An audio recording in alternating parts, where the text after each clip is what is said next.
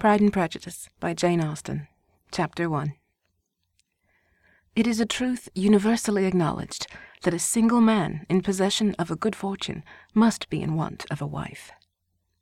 However little known the feelings or views of such a man may be on his first entering a neighbourhood, this truth is so well fixed in the minds of the surrounding families that he is considered the rightful property of some one or other of their daughters. My dear Mr. Bennet, said his lady to him one day. Have you heard that Netherfield Park is let at last? Mr. Bennet replied that he had not.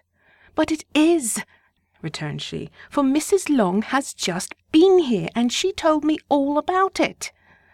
Mr. Bennet made no answer. Do you not want to know who's taken it? cried his wife impatiently. You want to tell me, and I have no objection to hearing it. This was invitation enough. Why, my dear, you must know Mrs. Long says that Netherfield is taken by a young man of large fortune from the north of England, that he came down on Monday in a chaise and four to see the place, and was so much delighted with it that he agreed with Mr. Morris immediately that he's to take possession before Michaelmas, and some of his servants are to be in the house by the end of next week. Uh, what is his name? Bingley. Is he married or single? Oh, single, my dear, to be sure. A single man of large fortune. Four or five thousand a year. What a fine thing for our girls. Uh, how so? How can it affect them? My dear Mr. Bennet, replied his wife, how can you be so tiresome? You must know that I am thinking of his marrying one of them. Is that his design in settling here? Design?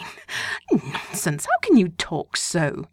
But it is very likely that he may fall in love with one of them, and therefore you must visit him as soon as he comes. I see no occasion for that. You and the girls may go, or you may send them by themselves, which perhaps will still be better, for you are as handsome as any of them. Mr. Bingley may like you the best of the party. My dear, you flatter me. I certainly have had my share of beauty, but I do not pretend to be anything extraordinary now.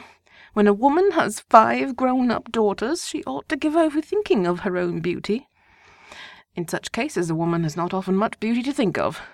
But, my dear, you must indeed go and see Mr. Bingley when he comes into the neighbourhood. It is more than I engage for, I assure you. But consider your daughters. Only think what an establishment it would be for one of them. Sir William and Lady Lucas are determined to go merely on that account, for in general, you know, they visit no newcomers. Indeed, you must go, for it will be impossible for us to visit him if you do not. You are over scrupulous, surely. I dare say Mr. Bingley will be very glad to see you, and I will send a few lines by you to assure him of my hearty consent to his marrying whichever he chooses of the girls though I must throw in a good word for my little Lizzy. I desire you will do no such thing.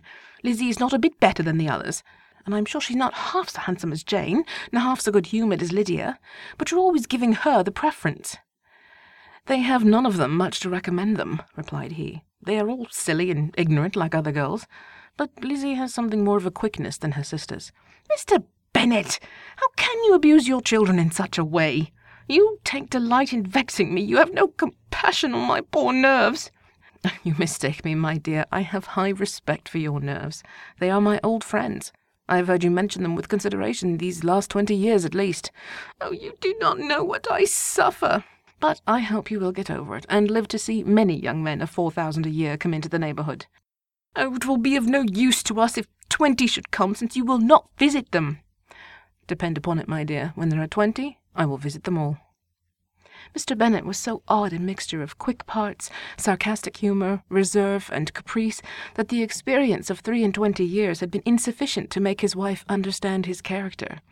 Her mind was less difficult to develop.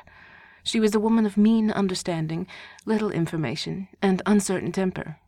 When she was discontented, she fancied herself nervous. The business of her life was to get her daughters married. Its solace was visiting and news.